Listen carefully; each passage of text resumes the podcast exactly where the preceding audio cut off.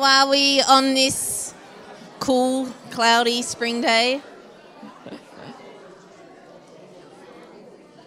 nice to have a bit of rain this week, although I was really disappointed we didn't get a proper thunderstorm. I do love a good storm. I even had my blinds in my office open so that I could watch it, and it didn't come. So I was very disappointed, but we did get a little bit of rain, which was nice. Now, um, I'm going to put three pictures on the screen. And when you look at the pictures, I want you to tell me what they have in common.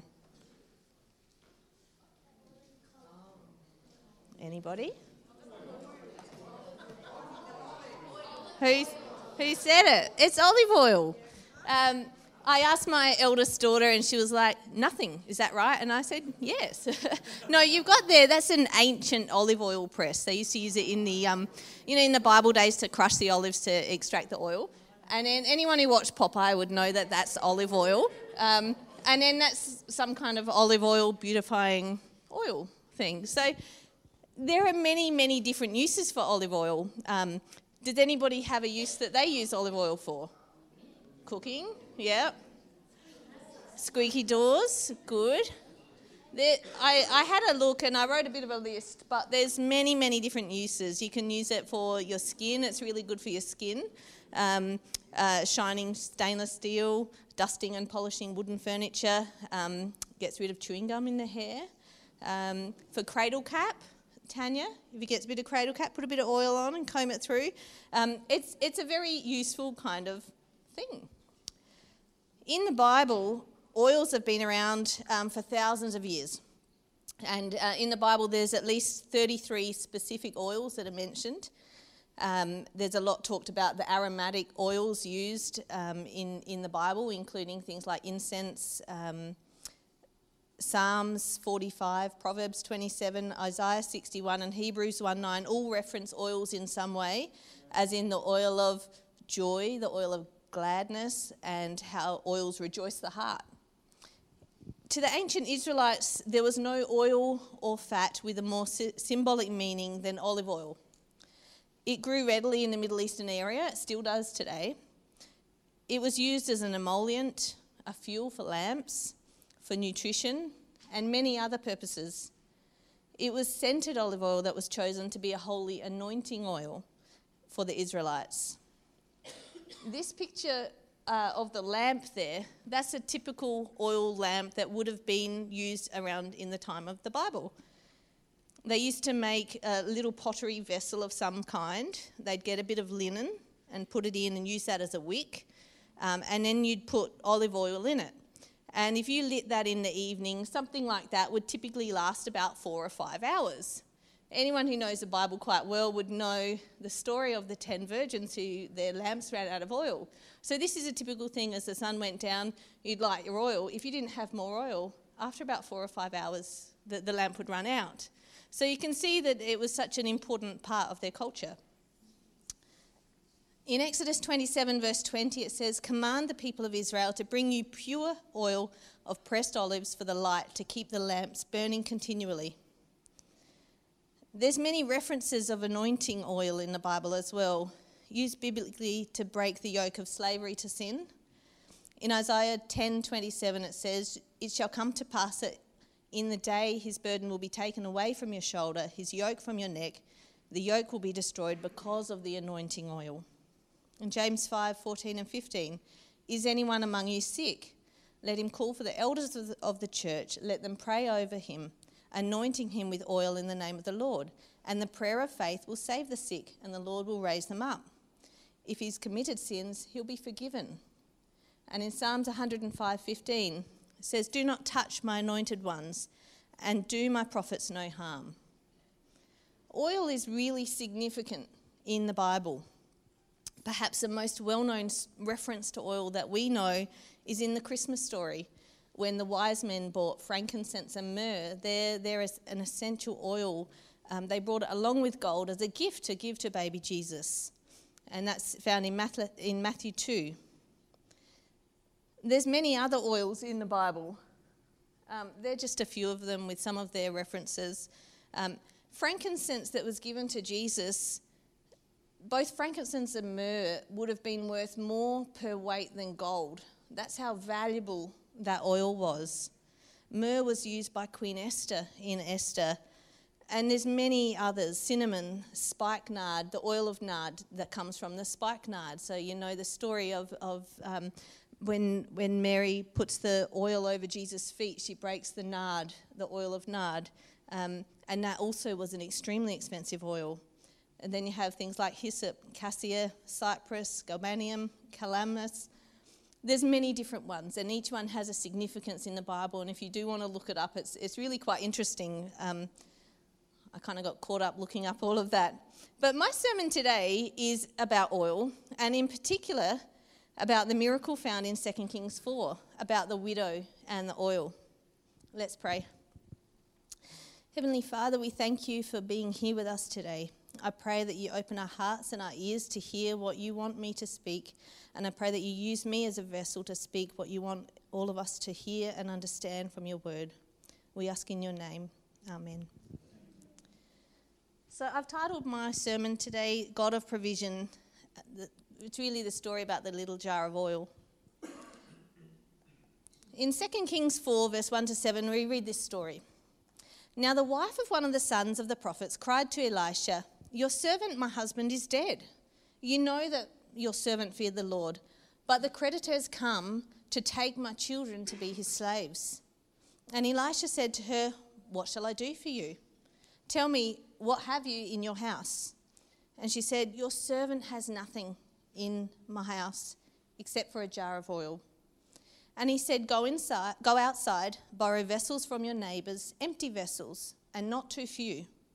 Then go in, shut the door behind yourself and your sons, and pour into all these vessels. And when one is full, set it aside. So she went from him. She shut the door behind herself and her sons, and as she poured, they brought the vessels to her. When the vessels were full, she said to her son, Bring me another vessel. And he said to her, There's not another. Then the oil stopped flowing. She came and she told the man of God, and he said, Go sell the oil, pay your debts, and you and your sons will live on the rest. Many of us are familiar with or have heard of this story. And I want to look today at this story of the widow, this unnamed widow, and discover what is the Bible teaching us through these short seven verses. But to do that better, to put it in a bit of context, I want to backtrack a little bit so that we can understand the context of the story, the context of the day. Now, 2 Kings chapter 4 actually records five of God's miracles through Elisha. So, the miracle of the oil and the widow, uh, which we just read. Then, next, he prophesies to the Shunammite woman that she will have a baby. She was barren, couldn't have children. So, he prophesied that she would, and she did. Um, and then next, we see that child has grown up and he dies, and Elisha raises that child from the dead. He then purifies some poisonous food so that they, people can eat it. And then he does a miracle multiplying the food to feed 100 men. So it's quite an action packed chapter of miracles for Elisha. Um, but in actual fact, the time frame covered in this chapter is many, many years. So, who is Elisha? For those of you who are not very familiar with Elisha, I want to give you a little overview, a quick overview of who Elisha is and the significance of this story in the times that it occurred in. So, who is Elisha? The purpose of Elisha's ministry was to restore respect for God and his message, and he stood firmly against the evil kings of Israel. Elisha's mighty miracles revealed that God controls not only great armies, but also events in everyday life. By faith, with courage and prayer, Elisha revealed not only God's judgment on sin, but also his mercy, love, and tenderness towards faithful people. When we listen and obey God, he shows us his power to transform any situation. God's care is for all who are willing to follow him. Elisha was a prophet who worked with Elijah, who was also a prophet. And I, for many years, I always got the two names mixed up Elisha, Elijah, who's who, uh, who knows what. Um, but Elijah was ascended to heaven, and there's only two, two men, not including Jesus, who was ascended to heaven in the Bible. So it was Elijah and Enoch. Good, Jackie. Um, so they were ascended to heaven. And before Elijah went to heaven, um, in 2 Kings 2, he says to Elisha, who was working under him, Ask, what shall I do for you before I am taken from you? And Elisha replied, Please let there be a double portion of your anointing, of your spirit on me. He asked for a double portion. And we see that God granted that request. And because of that double portion, he knew that Elisha's motives were pure and he went on to do many good things for God. His main goal was not to be better than Elijah or to be more powerful, but his goal was to accomplish more for God, and that's why he asked for the double portion. He was asking to be Elijah's successor in the prophetic ministry of the time, to continue his work as the leader of the prophets. And as we read through 2 Kings, that whole book, we see God's favour come to pass with twice as many miracles recorded as being done through Elisha. Elisha had a tremendous influence in that time. In 2 Kings 2 and 3, we read that kings respected him. He was amongst the kings. Um, in 2 Kings 3, he meets the king of Israel, the king of Judah, and the king of Edom. He was a powerful, well respected man. He was in such a position of importance that in 2 Kings 5, when the commander of the Syrian army came to speak to him, he sent a messenger to answer. He was so powerful, he didn't have to go and meet with everybody. So, why then in chapter 4 does he go and meet with a widow? In those days, widows were considered very poor, very outcast, but it shows what kind of a man Elisha was. He was a godly man, and he took time to be with and speak to those who were considered insignificant. Through Elisha, God did many, many miracles, and Elisha facilitated those miracles with the use of simple cheap, everyday items that even the poorest of the poor had. In Elisha's miracles, you read he uses things like oil, he uses flour, he uses salt, he uses a musician, he uses a river, he uses things that are around that anybody can have access to. And I believe there's a lot of significance in the simplicity of the things that he uses to teach and show us that God can use anything if it's in the hands of someone who believes. So Elisha succeeds Elijah as the leader of the prophets. And in this passage today, we meet the widow. So the widow's husband was considered one of the sons of the prophets. He served under Elisha and learnt the ways of God from him. Elisha knew him well. Now, in those days, widows were particularly disadvantaged without a male to care for the family, they would often be taken advantage of, many times become destitute, and usually looked down upon. This story tells us that the woman had nothing except for that little bit of oil. She had two children. It'd be reasonable to assume that the children were very young because in those days they would work as soon as they were old enough.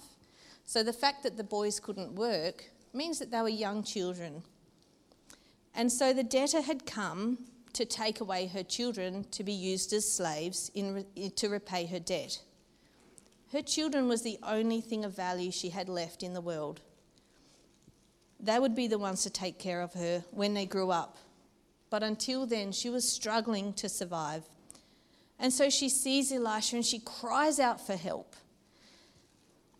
I'm reminded of a promise here told in Exodus 22 that says, Do not take advantage of the widow or the fatherless. If you do and they cry out to me, I will certainly hear their cry. And we read that in this story. He did hear her cry. There were many instructions in the laws of the Old Testament to provide for and take care of widows and orphans. In Deuteronomy 24, God commanded the people that when they harvested the, the wheat, to leave the dropped wheat for the widows and orphans to pick up. And when you beat the olive branches to get the olives off, leave some behind for the poor, the widows, and the, and the orphans to collect and use. And the most well known story we know of this is in Ruth, when, when she goes to glean the edges of the field. God, God put these provisions and laws in place in the time. In Psalm 60, 8, verse 5, it says, God who lives in his holy palace is a father to orphans and takes care of widows. In 1 Timothy 5, it says, Take care of any widow who has no one else to care for her. And in James 1:27, pure and genu- genuine religion in the sight of God means caring for widows and orphans in their distress. So as you can see again and again, God puts these provisions in place for those who are in need. So, what can we learn from the story of the widow with the little jar of oil? The first thing we learn is that we need to make a desperate plea. She made a desperate plea. She had low status, she had a crippling debt. There was no other way. She was in a desperate situation. If she didn't pay, the debtors would come. It says in the scripture that they were already, the debtors are coming, they're already on their way to take her children. Her sons were her security for her future. So she cried out for help. And in this story, when the widow cries out for help, it's not just a, oh, you know, excuse me, do you have $5 just that I could pay my, pay my bill or catch my bus? It was not just a, if you have a little bit to spend, no, no, that's okay, don't worry about it, that's all right. Um, it was a desperate plea. It was a plea that was full of emotion. Um, you think of when you crying out for something with a cry of desperation, like if you stub your toe, do you generally just go, oh, that hurt a bit? No, you generally, your first response is, is cry out. You go, ow, oh, you know, my, I've hit my toe. It's a cry that's full of emotion and passion. What about the reaction you see when a mother has lost a child? You see in, um, I've seen images of these times of war and these parents whose children are dead, the emotion behind their cry out. It's a desperate cry out, it's a passionate cry out. And in a similar way, was this widow. Her only possessions on earth, her sons, were about to be taken away. And in those days, it was acceptable that they could do that although God did give instructions to the wealthy people to not take advantage of these people. In Deuteronomy 15, um, the first portion of that chapter, it explains more about these practices. But it says, If anyone is poor among you, your fellow Israelites in the towns of the land of the Lord your God, do not be hard hearted or tight fisted towards them. Rather, be open handed and freely lend them what they need. But what we see here is this woman's creditor was not acting in that way, not acting in the spirit of the laws of God. Elisha's kindness to widows demonstrate that, that God wants us to go beyond simply just keeping the law. This act by Elisha shows us a lesson we can all learn. We must also show compassion and take action to help others. The first point she made a desperate plea. She had an urgent need, and she was savvy enough to know who she needed to turn to in her hour of need God. And at the time, Elisha was God's representative. She turned to God's servant and emphasized her need. She highlighted the relationship between her husband and Elisha. Your servant, my husband, your servant feared the Lord the creditor has come to take my children. She emphasized the need to Elisha and ultimately giving it to him to fix, giving it to God to fix. And what this shows us is that when we come to God, we don't need to bring anything. We bring nothing to God when we have a need for Him, except our need and our connection to Christ. I am your servant and I have a need. I need you to come through for me. And over and over in the Bible, he instructs us to look after those who are among us who have needs the poor, the orphans, the foreigners, the widows. Isaiah 117 says, Learn to do right, seek justice, defend the oppressed, take up the cause of the fatherless, plead the case of the widow. It tells us in Psalm 146 that the Lord protects the foreigners among us. He cares for the orphans and widows, but frustrates the plans of the wicked. And Jeremiah 49, verse 11 says, I will protect the orphans who remain among you. Your widows too can depend on me for help. Don't think that because of your situation you cannot come to God. You can, He wants you to. He has made provisions to look after you. He just wants you to take that first step. Psalm 34 5 tells us if you look to him for help, he will put a smile on your face and you will have no need to be ashamed. The second thing we can learn from this scripture is that she participated in the miracle. We see in Elisha's response that he invites the woman into the miracle he's about to perform. Our God is a powerful God. She came with desperation. God could easily have paid off her debts. He could have easily sent her inside and had the exact amount that she owed sitting there ready to be paid off. He is an all powerful God. He could have made the cash appear in her home. He could have made the debt be wiped clean. And there are times in the Bible where God does do these miracles, these unilateral miracles where He provides what is required and that's the end of it. But a lot of time we see these participatory miracles miracles which require the person to get involved. And this is one of those times. When we look at verse 2, it says, And Elisha said to her, What shall I do for you?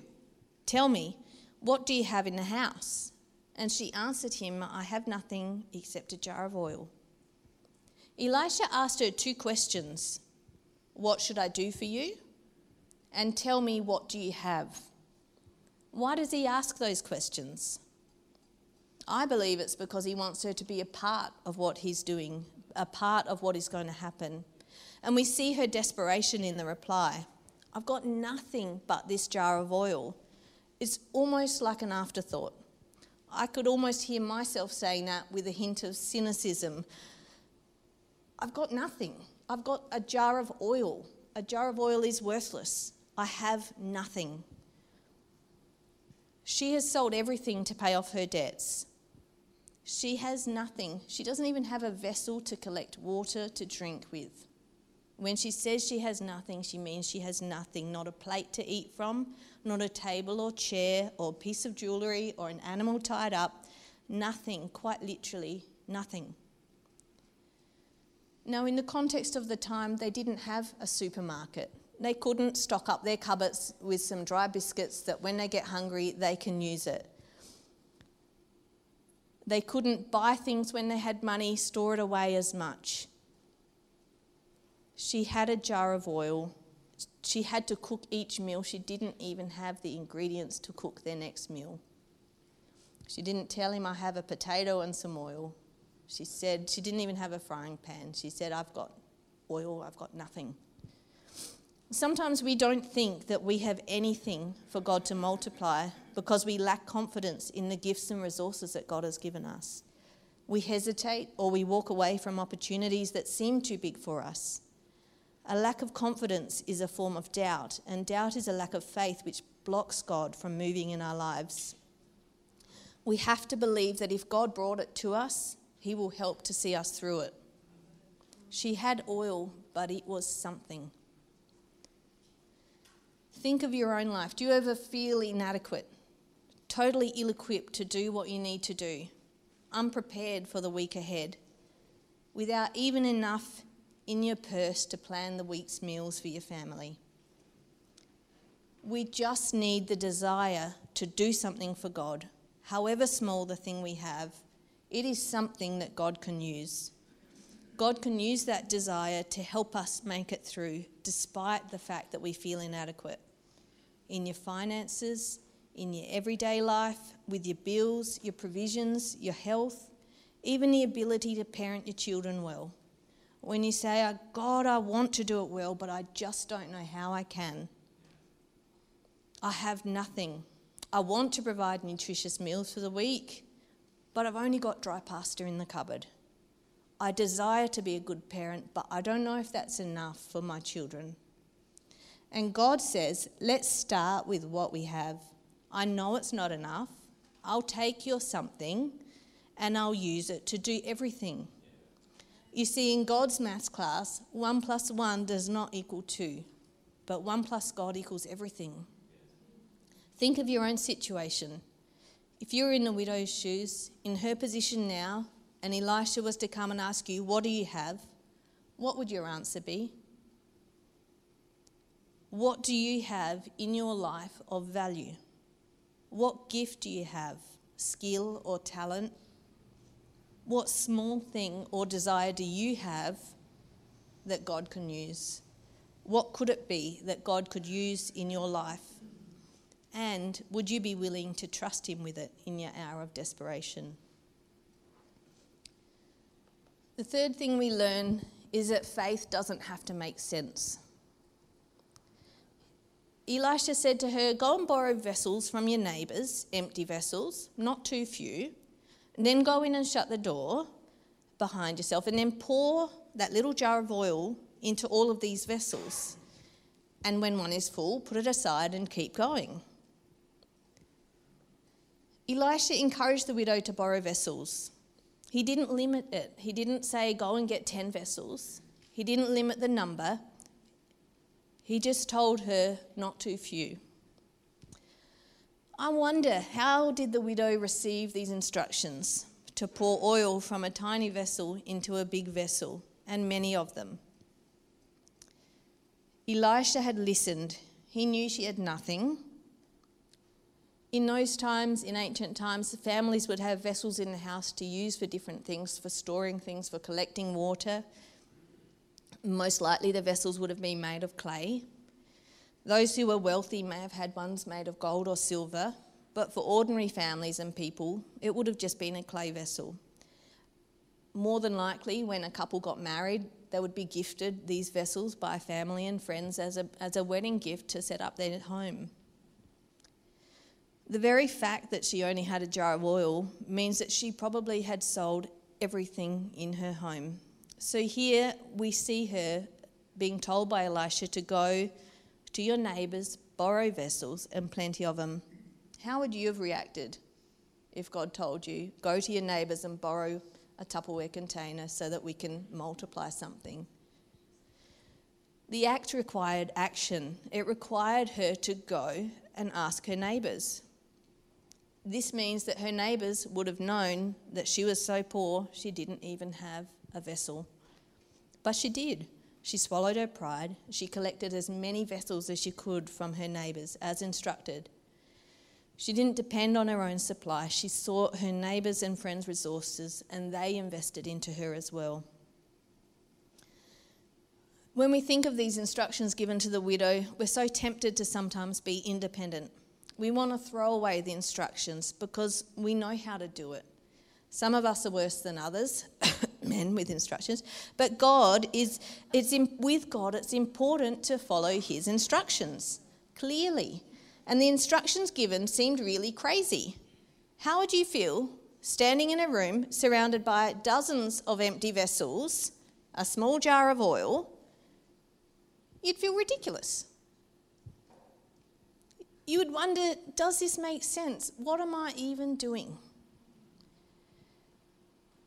This is the thing about faith it doesn't make sense. And that's why it's faith. Hebrews 11 tells us faith is the assurance of things hoped for, the conviction of things not seen. The instructions were simple, and she followed them.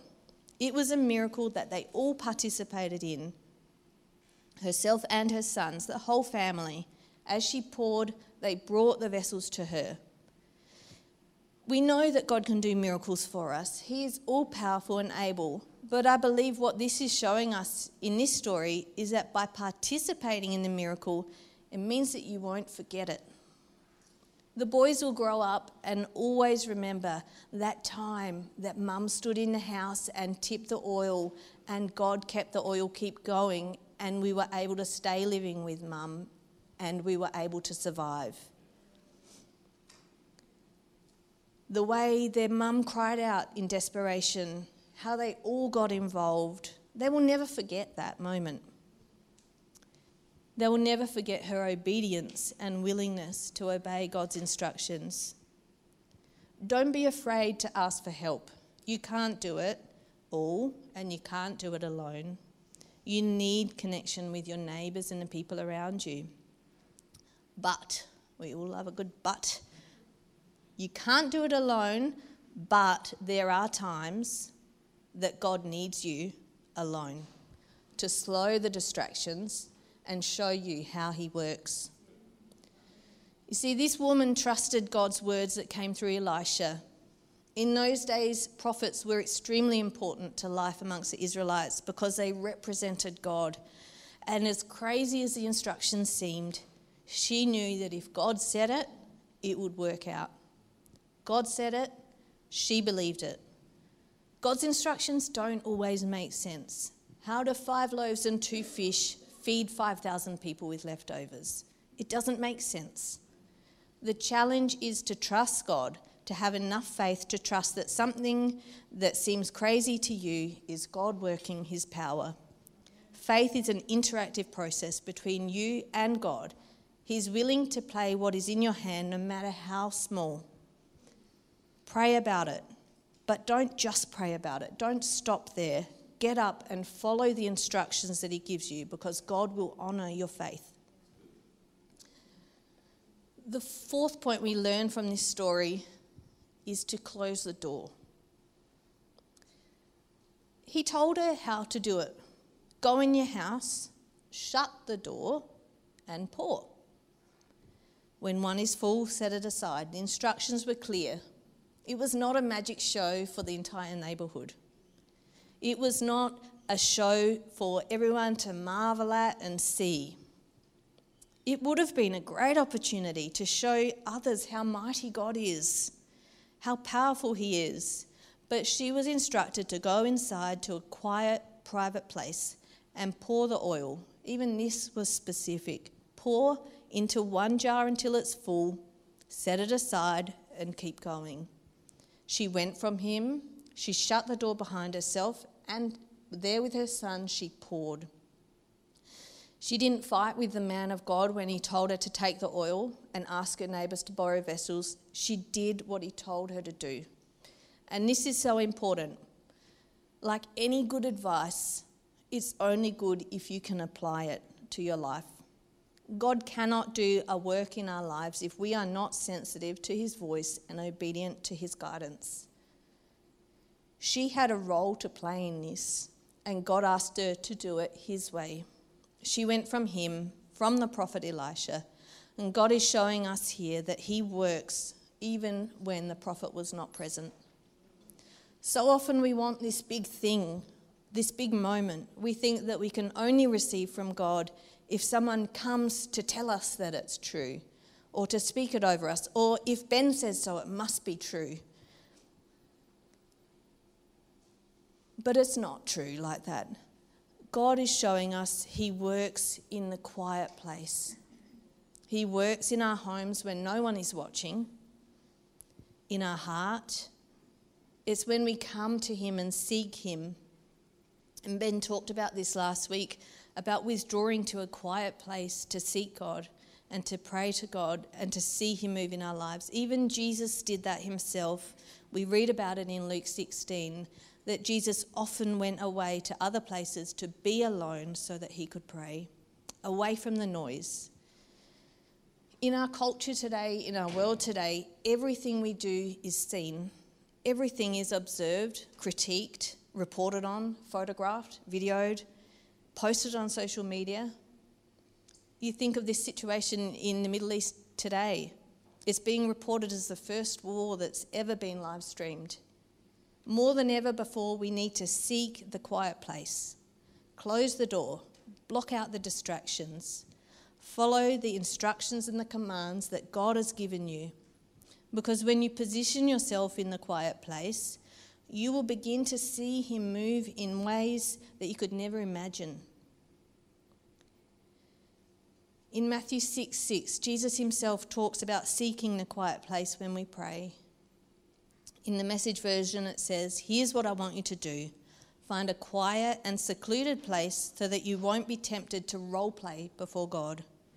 Just be there as simply and honestly as you can.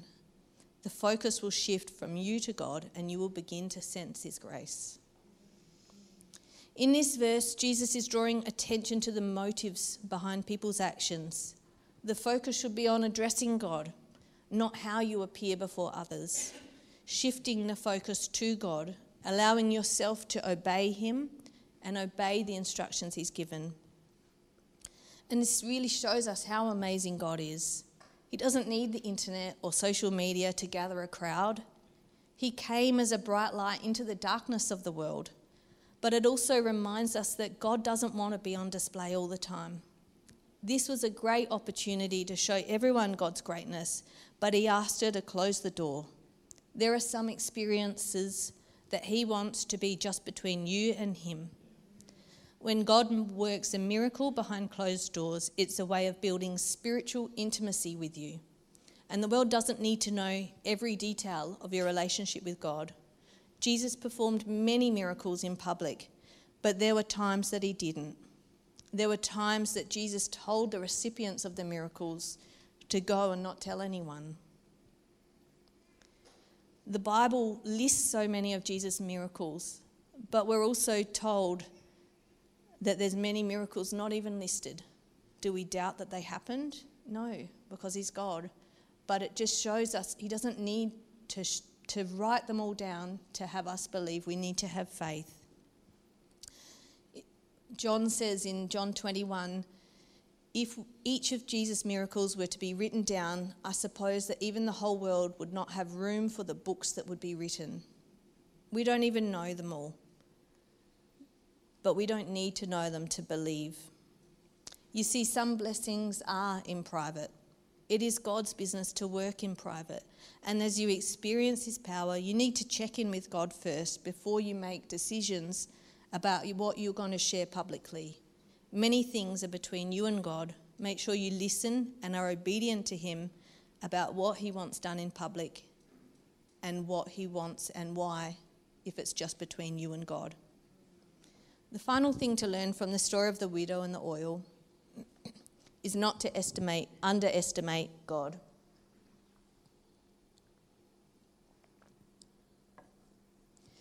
When the vessels were full, he said, she said to her son, Bring me another vessel. And he said, There isn't not another one. And then the oil stopped flowing. She came, she told the man of God, and he said, Sell the oil, pay your debts, and you and your sons can live on the rest. At any point from when the widow started filling up the jars to when she finished, she could have stopped. She could have refused to obey the instructions, but I don't want to gather too many from my neighbours. It's embarrassing asking them for simple vessels. They'll know that I'm struggling. Lord, just give me the money I need rather than making me do all these things. But she didn't. She obeyed. She closed the door, and together with her son, she poured the oil as instructed pour into all the vessels. When one is full, set it aside. And then the vessels are full and the oil stops flowing. It ends. The oil stops. You see, the limit was not the power of God, but the number of vessels that the woman was able to or limited to get. When you come and ask God for a miracle, do you limit Him? Do you underestimate Him? The woman collected many vessels and filled them, trusting God that the oil would not run out. She didn't stop in the middle. She didn't fill five and say, Well, that's actually all I need to pay my debt off. I might just leave it at this and go and take these ones. She filled them all until there was no more to fill. And when she told Elijah, again he instructed her, Go and sell the oils and live on the rest. You see, she didn't underestimate God we see here the superabundant provision of God. Sell the oil, pay your debts. But he doesn't stop there. He said, live on the rest. The important thing is that faith and finances do go together. Elisha instructed her to sell the oil. The olive oil was a way of earning money. And she allowed God to multiply the little that she had until it grew into a considerable amount that she could generate an income. You see, in this story, God solved more than one problem. He didn't just solve her crisis, He met her ongoing need. If God gave her just the money for the debt or enough oil to repay the debt, what would have happened then? Would it have happened again? Likely, she would have gone into debt again. She still had no way of making money. Her children were still not old enough to work. God's provision is abundant. God's provision fixes the crisis. God's provision goes beyond what is asked. Philippians 4:19 tells us that my God shall supply all of your needs according to his riches in glory. This verse is a promise that God will not forsake those who seek him.